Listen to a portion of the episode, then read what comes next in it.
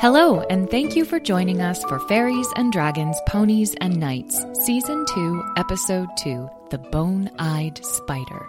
If this is your first time listening to Fairies and Dragons, Ponies and Knights, you might want to go back and start at Season 1, Episode 1, The Egg, to get the full story. My name is Marin Langdon Spillane, and today we are thrilled to welcome back special guest artist Sarah Hopkins. Please check the show notes for links to Sarah's amazing coloring page. Before we start, I want to give a big thank you to Tessie in California and to Richard and Elaine and Lucinda, all in Vermont, for joining us on Patreon. You should be receiving some Fad Pack stickers shortly, and we can't wait to see you at the live show. One thing that I love about stories that you listen to is that everyone imagines the story a little bit differently. I know how it looks in my head, but I love to see how other people imagine things. So I encourage all of you listeners to grab your favorite supplies and draw, sculpt, paint, or create anything that you are inspired to while listening. Then you can share your creation with us during one of our live shows, post on our Facebook page, or email it to us at petrathedragon at gmail.com. And now let us begin Season 2, Episode 2 of Fairies and Dragons, Ponies and Knights the bone eyed spider.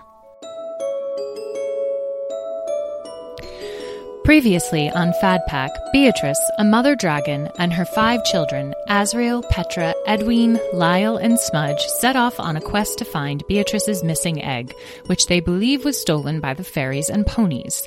They are joined by knight and training Talora Shampsa and Tom Thomas, a stable boy. During their adventure, Beatrice suffers a near fatal stab wound from a unicorn. Tom, Talora, and the Draglings unite the fairies, ponies, and the unicorn in magic to save Beatrice's life. However, in return, the ponies ask for Beatrice's help as they are being terrorized by a powerful dragon, Shakatala. Beatrice reveals that Shakatala is the Dragling's father, whom they have never met, and Azrael sneaks off to confront his father in order to get answers to his questions. Okay, so here's the thing, Petra. I mean, you know that me and Lyle are highly successful at most things related to busyness, business, I mean, and I think that we could probably handle all of this on our own. But what we were thinking, me and Lyle, well, mostly me, I didn't actually ask Lyle, but he'll do whatever I say. So we were thinking that maybe you could join us, you know, as an employee of the Pony Spa, because honestly, I think that your skill set is uniquely positioning you to be able to do certain things that me and Lyle, not because we're not amazing, because I mean, we're Team Smash It Up, so obviously we are, but I feel like maybe you could talk to the ponies for us. Like, what's that word Talora was telling me? Liaison? Liaison? Anyway, you could go and talk to the ponies and get them to come to the pony spa. You know, like publicity or something? Anyway, I'm not really sure, but I was thinking it could be like a family business, and I, maybe there's even something Azrael can do if he ever comes back and stops being so grumpy. I don't think that's very good for business, if you know what I mean. Petra? Petra? Petra? Petra! Oh, my stars, Edwin, what? Did you hear anything I just said? I was trying not to. Ooh, burn. Stay out of it, Lyle. What? I'm helping. We're busyness partners. You know, team smash it up, smashing the spa busyness. It's business, Lyle, and we are team smash it up. We're also egg twins, but that doesn't mean you're not annoying me right now. Well, now you're both annoying me, Petra said. Ha, yeah, well, you're just, that's, you're, both of you are just the annoying ones. Lyle scuffed at the ground while both of his sisters glared at him. Fine, Edwin, what were you talking about? Oh, right. So I wanted to know if you wanted to become an employee of the Pony Spa. Things are a little messy and we could really use you because, you know, you're very good at making people do exactly what you want or else. I mean, organizing things. Would I be working for you? asked Petra. Yes, and Lyle. No. I would rather let a goat eat my tongue than work for Team Stink It Up. Besides, I have way more important things to do. Dang, whispered Lyle. Like what? demanded Edwin. Look for our brother, who, in case you haven't noticed, is still missing. And I think he may have gone to find Shakatala. gasped Lyle and Edwin. AKA our father, AKA literally the most dangerous dragon in all of Denia. So I'm sorry, no, I do not have time for your pony spa. Petra is totally cool. You can join us. Azrael is not with Shakatala. How do you know, Lyle? Cause he's right there. Petra and Edwin whipped around to look where Lyle had pointed. Sure enough, they could all see Azrael approaching from above. Even from this height, they could tell he was not happy. Azrael! Petra cried out. He's okay! He's okay! Mom! Mom! Azrael's here! He's okay! Beatrice, who had been holding a whispered conference with Moonbeam, also glanced to the skies. There he is. Oh, thank the moon and stars. Azrael landed, breathing heavily, and everyone quickly gathered around him, Tom and Talora dropping the pony manes they were braiding, and Carnelian and the fairies gliding down from their tree perch. Before anyone could say anything, Petra threw herself at her brother, beating her wings against his body while her younger siblings stared in shock at her. Azrael, you absolute porcupine splinter! I cannot believe you did that! You just left me! You left me behind! You can't ever do that again! Do you hear me? You toad tongued, starfish brained ammonite! Was Petra crying? Azrael put up his wings to protect himself. Geez, Petra, enough. I'm sorry, okay? Petra pulled away, breathing hard and glaring at her brother. Azrael, Beatrice said gently, I hope you feel better. We were beginning to get worried. Azrael drew himself up to his full height and stared coolly at his mother. I went to see our father. I went to see Shakatala. What? Beatrice was shocked. Then, her voice low, she said, Azrael. That was reckless and dangerous and selfish. Mom, you really don't have any right to call me any of those things. You know that, right? Azrael shot back. Considering how much you've been keeping from me, from all of us, he added, looking at his siblings. What do you mean, Azrael? asked Petra. Let's just say that I learned a lot from Dad, Azrael answered. And now, Mom, I have a lot of questions for you. Azrael, Beatrice started, I know you're upset and you have every right to be, but I need you to understand that what you did endangered us all. The ponies, your brothers and sisters. Mom, stop talking about what I did. I need you to listen to me. I would listen. Look at that mad, mad dragon face, Amethyst commented. Beatrice took a deep, smoldering breath. All right, Azrael, speak. I'm listening. So, first of all, Azrael said, beginning to pace, why didn't you tell us about that connection that dragons feel toward the elements in their mountains? Why didn't we know about it before, like, this morning? And what happens to the dragons who lose their mountains when another dragon claims it? And why don't father dragons take care of their babies? Is that like a rule? Or, or can there be exceptions? I mean, what if something happens to the mother dragon? Does the father step in? And what is the whole deal with mother and father dragons anyway? Do they care about each other at all? Oh, and also, why shouldn't dragons eat ponies? I mean, how is that any different from eating like a goat? Aren't we all creatures that deserve life and respect? Why don't we know anything about being dragons? And that reminds me, Azrael, Beatrice interrupted gently, slow down. Azrael was stalking around, his eyes wild, his words tumbling over and over each other. Beatrice noticed that his siblings were watching him and nodding. She supposed it was time they all had this information. Edwin and Lyle were a bit young, but considering everything they'd been through recently, it didn't make sense to try to shelter them any more. She gathered her thoughts carefully and then began. Azrael, I'm sorry. There are things about your world that you should know, and I have been too distracted to tell you. You cannot know how it feels to lose your egg, or to have your draglings growing up. Soon you and Petra will look for your own mountains, and I suppose that I've wanted to keep you to myself for as long as possible. It's why I agreed that you come on this quest, despite your shenanigans. Azrael stopped pacing and looked at his mother. Azrael, there is no right way to be a dragon. There is no right way to be a male dragon or a father or a mother. Fathers typically don't stay with the mother and the egg because one mountain environment has a difficult time supporting two full grown dragons. Besides, mother dragons are highly capable and ferocious creatures, and we simply don't need any assistance from fathers. But you can be whatever kind of dragon you want to be. I won't just lose myself when I grow up. Azrael. Beatrice said gently, moving close to her son and looking him full in the face. I know you. You will never lose yourself. Now, the power, as some call it, the relationship between elements and dragons, it's real. Minerals, metals, crystals, and gems from the mountain make us stronger. We use that strength to care for the land and the life that those elements are a part of, but it is dangerous the power can become an addiction, an obsession. I was waiting until you felt it before I talked to you about it. That was a mistake. Excuse me, interjected Moonbeam. Ah, uh, I couldn't help but feel that Azrael's questions about why dragons shouldn't eat ponies really should be addressed. Ah, uh, just so that we're all clear on that point. Of course, Moonbeam, Beatrice nodded toward the pony. Azrael, dragons must eat other animals to survive. This is the case with all predators. Just because we kill and eat them doesn't mean that we don't respect them. We kill only what we need to survive, and we are careful to kill quickly and cleanly. We don't eat ponies, or humans for that matter, because they, like us, are stewards of their environment. They care for the land, making it healthy and more balanced for all creatures. If we killed them, we would disrupt a very important natural balance. If I may, interjected Moonbeam, I would also add that were dragons to begin eating ponies and humans on the regular, it would start some very unpleasant conflicts, wars even. Which would never happen with, like, goats, Edwin nodded wisely. Goats are not warlike creatures. I mean, that makes sense, I guess, said Azrael. But it just doesn't seem fair that because animals like goats or elk or whatever aren't powerful, that we get to take advantage of that.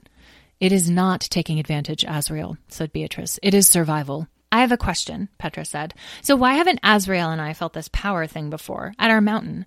I mean, if we're old enough now to feel that connection, why didn't we feel it from our own mountain or in other places we went?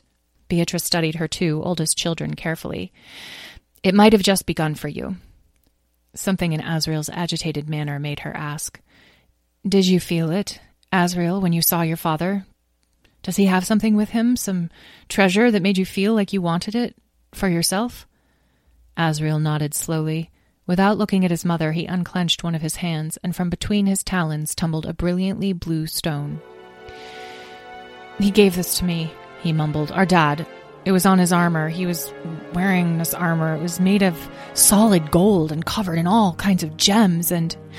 I'm sorry, Azrael. I am going to need you to repeat what you just said. Carnelian went to stand on the ground in front of the sapphire, which was easily half of their height. Though they were the smallest creature present, everyone instinctively gave them space, creating a circle around the fairy and the sapphire. Um, which part? Carnelian sighed. Ugh, dragons. Not as sharp as their talons, am I right? Never mind. At least you keep your mouth closed when you think. Young Azrael, please repeat the part about the armor. Oh, it, he had this armor on. Was really beautiful. Mesmerizing, actually. Made out of pure gold and covered in these shining gems, and the sapphire came from it. He gave it to me. Where did he get this armor? asked Carnelian. Well, he didn't tell me the whole story, but he said it was a trade. He said that it was a good trade and fair. Azrael, did your father tell you who exactly made this most improbable and delightful trade with? No, all he said was, Power does not come without sacrifice. Well, isn't that wise? Oh, well, I know who it is, even if the big bad dragon doesn't want to tell. And I know what he traded. It wouldn't be the first time. And now, just a moment as I pause for dramatic effect.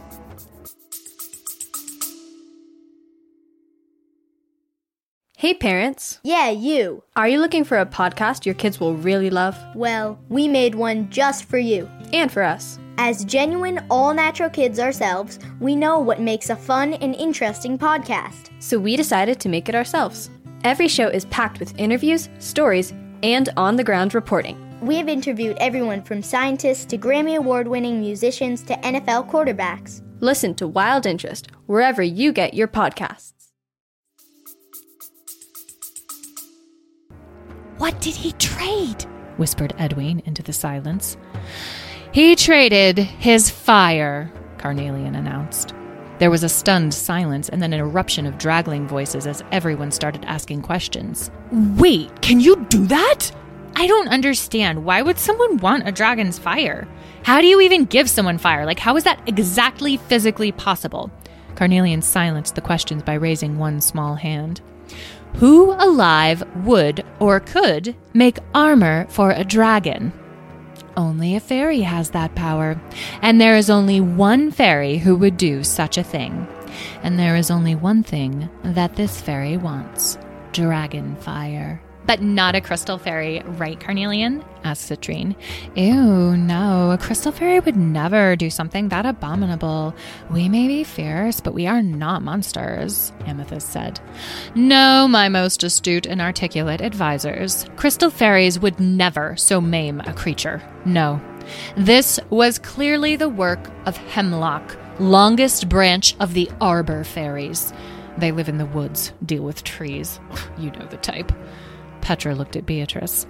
Mom, how can you even take a dragon's fire? I mean, how do they live without it? Beatrice was looking worried. I don't know. I've never heard of that happening before. I can't imagine a dragon ever agreeing to give up such an important part of themselves.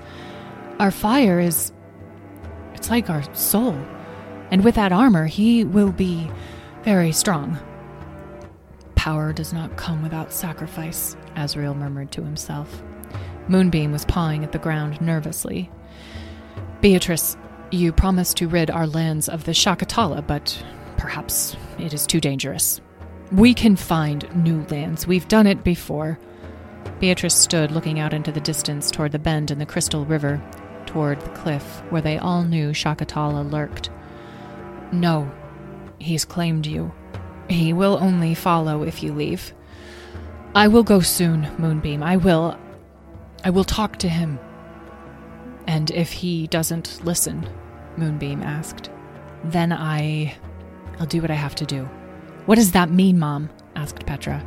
If I have to, Petra, I will fight him, but it won't come to that. you would fight our dad? Lyle exclaimed excitedly. Wait, Mom, have you ever had to fight another dragon? I mean, I bet you have. You are so fierce and really fast, actually. I'm probably also really good at fighting if you had to, but. Mom, Azrael cut Lyle off, you're not doing this alone. I mean, Shakatala, our dad, is. He's huge, and he's. I don't know, there's something about him. I don't think you should go there alone. No, I won't. You will all come with me. all of us? squeaked Edwin in excitement. All of you. I would prefer you stayed behind, of course, but I remember what happened the last time I tried to make you do that. And perhaps it will be good for him to see you all, to remind him of who he is. Even Smudge, Mom? asked Edwin, glancing over at Smudge, who had been playing in the grass with the baby ponies and now appeared to be wrestling five of them at the same time. No, Smudge is too young. I will leave him here under the pony's care, if that's all right, Moonbeam. Where is Smudge, actually? She looked out into the grass and spotted Smudge just as he was careening into a small group of baby ponies, sending them flying in all directions.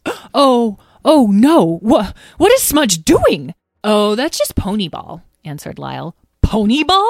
Beatrice said in alarm. Yeah, it's this game Smudge and the baby ponies like to play. So basically, Smudge rolls up in a ball and then just like barrels around, seeing how many ponies he can knock over. After that, I don't really know if I understand the rules because then he basically just starts pouncing on them and wrestling with them and stuff. Beatrice sighed. Lyle, I'm not sure I. oh, oh, Smudge, no, no, just stop. Get that pony's head out of your mouth right now. Oh, no, it's totally safe, Mom. I mean, Plum Wonder and Sunset did get kind of hurt yesterday when they got stuck in that tree after he threw them there a little bit, but Azrael said the baby animals are really good at not getting too hurt because of. Uh, what was that again, Azrael? The elasticity of their still forming skeletal system. Right. And even the baby ponies have some healing magic, so they're totally fine, even if they were in that tree for a few hours before we could get them down. They love it. Beatrice sighed. Well, that does sound exciting. Moonbeam, as I was saying, would the ponies mind watching Smudge for us? We can ask him to stop playing this, um, pony ball.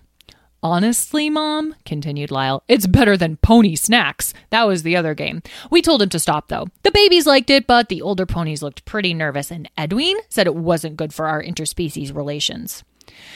Uh, certainly, said Moonbeam. We will keep a careful eye on him.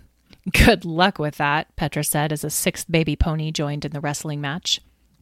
And also, will you keep a careful eye on Furball, please? Edwin asked. He is very small, and I don't want him near a dragon battle. Or a dragon discussion, I mean. Even if he does have magical healing purrs. Of course, Moonbeam smiled. Beatrice, spoke up Carnelian, who was still standing by Azrael's sapphire and gazing thoughtfully into its depths. If it is indeed Hemlock who made this trade with your mate, the armor they traded him will be very strong and will drastically increase his natural strength. He may not have fire himself, but he will be impervious to yours. Perhaps you'd like your own armor to be better matched. I can't let Hemlock's dragon be more powerful than mine now, can I? Oh, yes, exclaimed Amethyst as they and Citrine fluttered into the air in excitement. Obsidian for protection. Tiger's eye for confidence, Citrine added, and turquoise for power. Aquamarine for courage. Oh, thank you, but no. Beatrice interrupted the fairies. It is a most generous and wonderful offer, and truly I thank you, but I do not want such treasures near me. I fear I fear I would rather stay as I am. I will face him myself. But you'll die, said Amethyst. Well, as you wish, Carnelian said. That is very brave. Foolish, perhaps, but brave. And remember, though he is big and crazy and has impenetrable magic armor that makes him even bigger and crazier, and he's never lost a battle, and you don't have a plan, and if you lose, your draglings and your pony friends will be at his mercy, and you'll never find your egg. There is probably some weakness there. You will find it. Carnelian's gaze roamed over Beatrice and her draglings. Oh, yes, you will find it. Or you won't. You might die, and Citrine will be sad. That's true. I will be kind of sad, said Citrine, sounding surprised. Thank you, Carnelian, for your confidence, replied Beatrice. When will we go, Mom? When will we go and see our dad? Edwin asked. Soon, said Beatrice. We will go very soon. Beatrice, Moonbeam, and Carnelian drew apart to talk, leaving Tom, Talora, and the younger draglings alone. The draglings crowded around Azrael, peering at the sapphire that rested on the ground between his talons. I can't believe that our actual, true, and real life father gave that to you, said Edwin, putting her nose close to the sapphire. What was he like?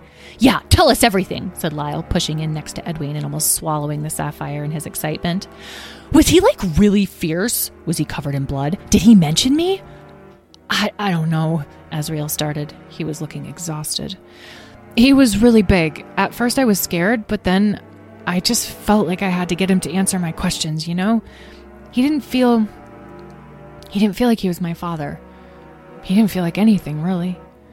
Petra had shoved Lyle and Edwin aside and was studying the sapphire now. Whoa, she said softly. Azrael perked up. Can you feel it too, Petra? The, the power? Petra nodded. Oh, yeah. Wow. I feel like I want to grab it and then go fly to the top of a mountain with it, sit on it, and kill anyone who comes near me.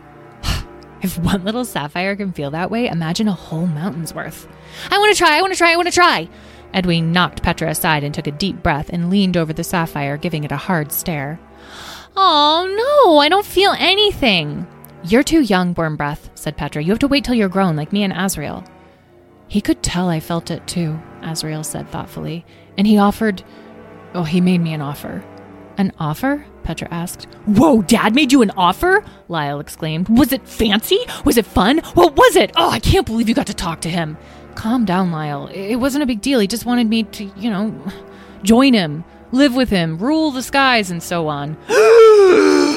Are you kidding? That is so cool. I want to rule the skies too. That is exactly what I've always wanted to do. This is so unfair. Why does nothing good ever happen to me? Lyle, stop talking, Petra said. Azrael clearly needs a break. Do you want something to eat, Azrael? You look terrible. Azrael shook his head. Oh no, that's okay. I'm not I'm not hungry. Thanks though.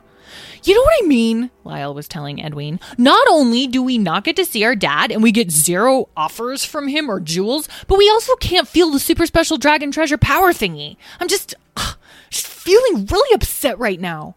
Oh, come on, Lyle, said Edwin. You need some perspective. There are way bigger things going on right now in the world. And I mean, I am not even talking about the fact that we just opened the most popular business in the Shasborough grasslands.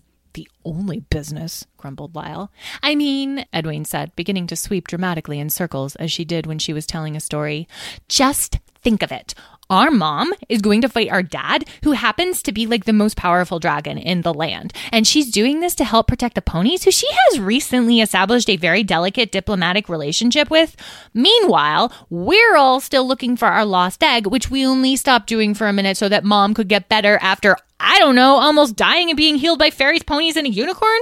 I mean, things are pretty awesome, actually. Well, when you put it that way. Lyle admitted grudgingly, looking impressed. Tom, who had stepped aside from the group with a distant look on his face, began to hum under his breath for a minute, then chuckled to himself. Huh, weird, he said. That's so funny. What is? asked Laura. Oh, nothing. It's probably silly. It just. This all reminds me of something. A story. What does? asked Laura. Story? I want to hear a story, exclaimed Edwin. This whole, uh, Shakatala thing. Have you ever heard the story of the bone eyed spider? I, um, it sounds familiar, replied Laura.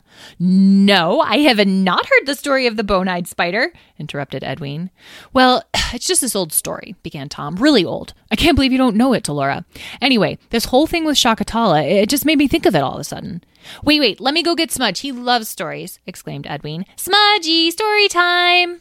Smudge appeared out of nowhere, a baby pony in his mouth. Oh, Smudgy, you put Dreamwave down this instant. Ponies are not chew toys. Edwin scolded. Smudge dropped the pony, who gave herself a vigorous shake and looked in excitement at Edwin. Can I listen to the story too? she asked.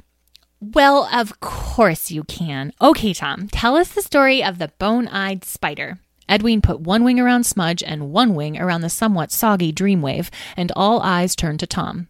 He stood and started pacing, which was always how his stories began. Okay, well, once there was a spider, the bone eyed spider, and he wanted to take over the world, but he couldn't because the world was protected by the Dragon Star, the most powerful dragon, who maintained balance for all living creatures. However, the bone eyed spider was a trickster, and he wove a web made of gold and told the Dragon Star that if he could break through it, he could keep the golden web. The Dragon Star feared nothing and wanted the gold, so he flew right into the web, expecting to tear through it easily, but the web held. The harder he struggled, the harder it gripped him. All the while, the spider was slowly wrapping him in golden silk until he was nothing but a giant golden cocoon. The bone eyed spider had won and could now do what he pleased in the world, while the dragon sat in the spider's web as a trophy and a reminder of how powerful the spider truly was. But what the spider didn't know is that the dragon star had an egg an egg that held the next dragon star, destined to be stronger and wiser than its parent, destined to restore the balance that had been lost. But for now, it was nothing. It was just an egg. Is that it? Is that the whole story? asked Edwin. Yeah. Well, doesn't it sound familiar? I mean, Shakatala is the most powerful dragon, right? And his armor is gold, you said, right, Azrael? And this whole egg thing, I mean, it's just, that's a lot of similarities, right? Wait, asked Edwin. So are you saying our missing egg is the next dragon star? And the dragon star is our father? Lyle's eyes were the size of saucers. Well, here's the thing. It's a fable. It's meant to teach us about the eternal cycle of balance and fairness, represented by the dragon star, versus greed and power, represented by the bone eyed spider. And the egg represents hope. Oh, that's nice, said Edwin. But, continued Tom, the fable is based on an ancient song that some people think is a prophecy, so I don't know. Maybe it is real. Do you know the song? Azrael asked. He was looking more alert now. Oh, yeah, I love it, but it doesn't make much sense. It starts with a story I just told you, and then it just gets weird. Sing it, sing it, sing it, said Edwin, and Smudge growled his agreement while slowly putting Dreamwave back in his mouth. Tom cleared his throat and began. Okay, ready? Beautiful music began to play, floating like tinkling bells on the breeze. Everyone turned toward the source of the music to find Citrine playing some kind of improvised string instrument. Ugh, why are you all looking at me? You ruined my groove, said Citrine. Dreamwave, I'm sorry. I took some of your tail hairs to make this. Citrine held up their instrument. Isn't it fun? I call it a banjatar. Tommy, Amethyst added, producing a small clarinet from nowhere. Are we going to jam or what? I didn't bring my clarinet all the way from the Crystal Caverns for nothing. Besides, I love this song. Oh, uh, yeah, sure. Uh, sorry. Uh, whenever you're ready. Hit it, Citrine, said Amethyst.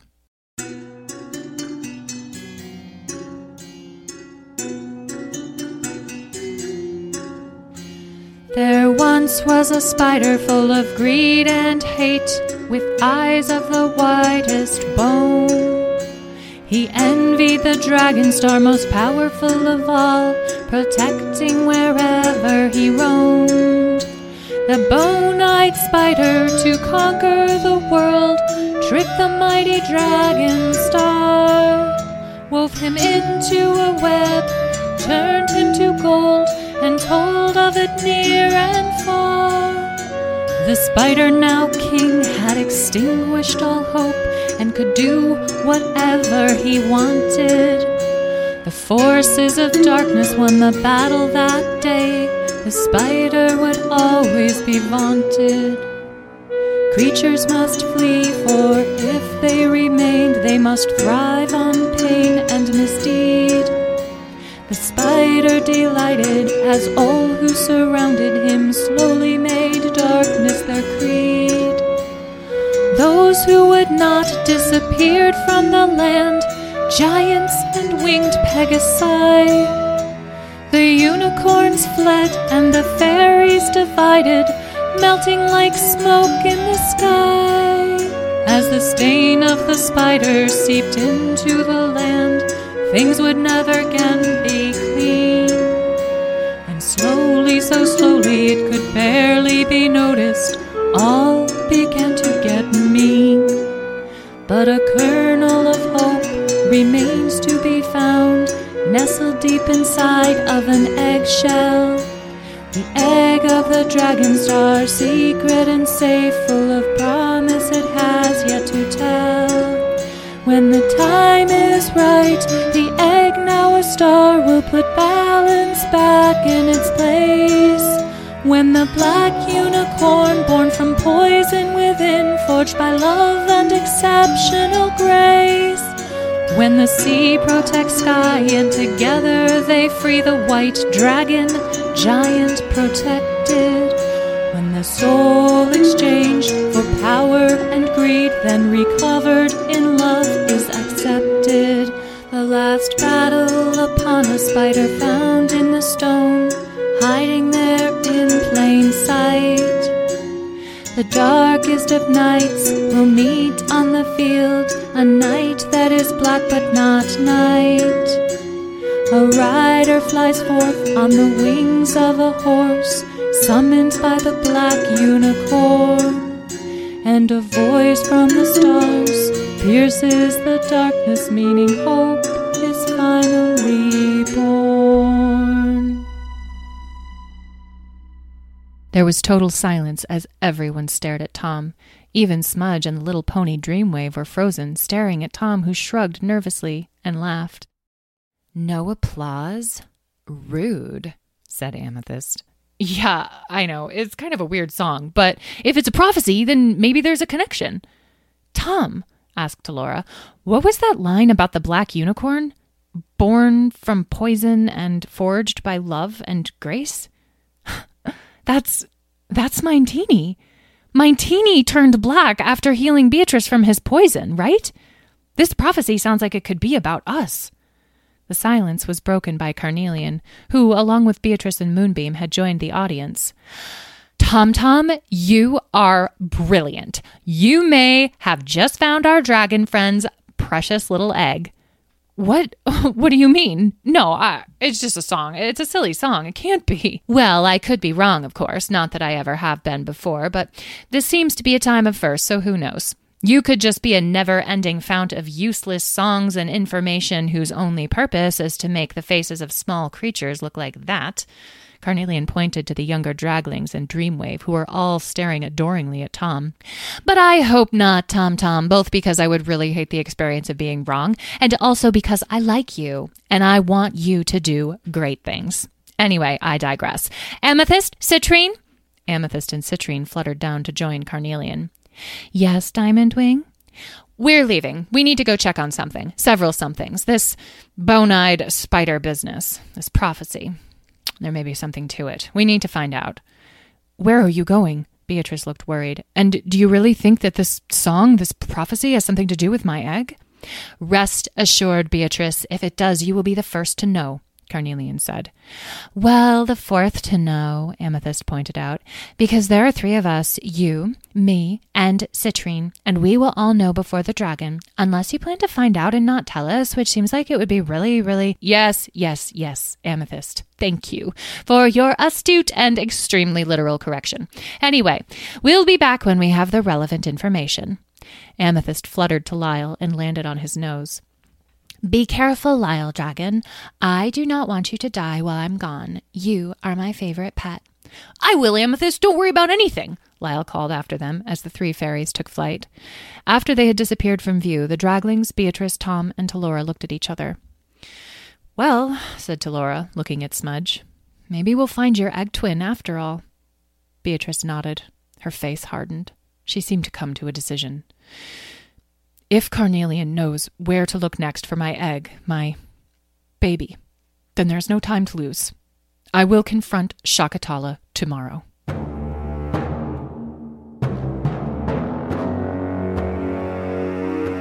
Hello again. If you'd like to know what happens next, please join us for episode 3 Bob, Who is a Pony, with special guest artist Aaron Davis. If you have any questions, comments, or artwork you'd like to share, please email petrathedragon at gmail.com.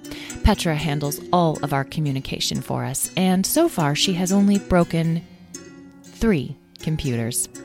Also, a quick thank you to Esme in Vermont for your wonderful review on iTunes. That was so nice to see. If you are enjoying FadPack, there are a few simple and fun ways to support the show. If you can leave a rating or a review on the device that you're listening from, go for it. We would love that. This is a great way to help others find the show, and it really means a lot to us and to Petra. You can also join us on Patreon or buy a ticket to one of our live Zoom shows where you'll be the first to hear the new episodes, share your drawings or thoughts about the show, and chat with other listeners. For tickets to the live show, please visit dirtroadtheater.com slash fadpack. And now we'd like to share some moments from our live show. Hello, everyone. Thank you for joining us today. Whoa, Lucy, were you making that while you were listening? Mm-hmm. Is it anything in particular? Carnelian. It's carnelian made out of cool. Are those plus plus blocks? Yeah. Wow, awesome. I love that. It's a carnelian sculpture. That is super cool. Thanks, Lucy. Abe, did you have anything you wanted to say? Well, uh, I couldn't make calm out of these things. Oh, yeah, that sounds like it would be hard. Yeah. yeah. Yeah. Yes. Totally. Yep. yeah, totally. okay, Ryan and Warren. Next time, can you try not to leave on a cliffhanger? um, yes, we'll try, Warren. It's very hard, isn't it? I wanted to say that I really like the song and it's going to make me listen to the episode again. That's good. Yeah, that was really um, Nathan who who writes our music for us wrote that song, and it was really fun to to learn that. I liked it too. It's very haunting. Um, Poppy, I, I do this. let me see. Bone-eyed spider and its tail. Oh my gosh, I love it, Poppy. Wow. These are its webs. Yep. The Oh, bone-eyed spider. that is so. He is really creepy looking. I love that, Poppy. And this is Rowan has one. Yeah. What do you have? This have? is Rowan? the bone-eyed spider. Whoa! Another bone-eyed spider. Oh, that's a web going up, and, and then this is the ceiling, and the pipe, and there's a pipe that the hook on that this is attached to. It's a hook can connect to the pipe attached to the ceiling. Wow, you really thought that out, Rowan. That is so cool. Graceland and Oliver? Ah, that is so creepy. What is it? Think it's like a dragon. Oh, I don't. I, I forgot to, to draw the wings. I, Ooh. its mouth is really eerie. It looks like it's uh, like opening wide. Yeah. Thanks. And then if you look close, you can see that it's like it's like in between the scales, it's like encrusted with sapphires. I really love that song, and I was like waiting the entire episode for that song. This is I better it's a picture of Beatrice when he's she's protecting her egg, and one of them is really elaborate. Like it took me the whole episode, but that one wasn't that elaborate.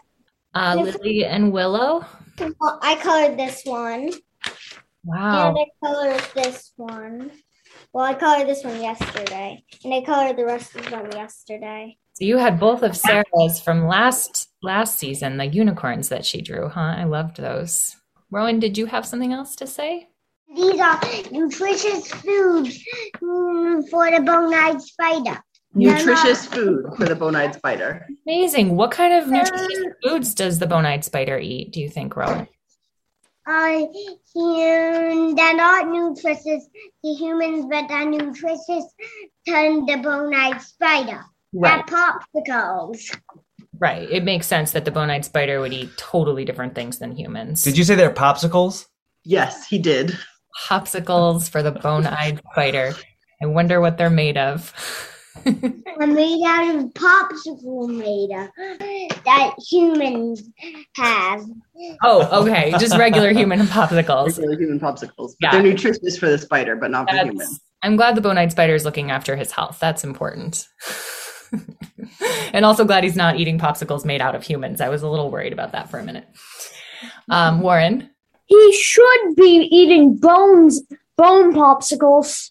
It would make sense. so maybe all right. So maybe the bone-eyed spider eats popsicles and bones, like popsicles. Or maybe it has bone eyes because it's a bone-eyed spider. I meant that would make sense too, Ryan. Yeah. bones were made out of bones. Oh boy, this spider is getting creepier and creepier. Bye, everybody. Bye. soon. Bye. Fairies and Dragons, Ponies and Knights is a proud member of Kids Listen, a grassroots organization of advocates for high quality audio content for kids. You can find more great podcasts at kidslisten.org or download the app. Fairies and Dragons, Ponies and Knights is made and recorded by Dirt Road Theater in Northfield, Vermont. Fad Pack is written and performed by me, Marin Langdon Spillane, and written and created by Dominic, Graceland, and Oliver Spillane. The music you heard was composed by the amazing Nathan Lee. You can see more of his work at nathanlee.net. Thank you so much for listening. We hope you can join us next time.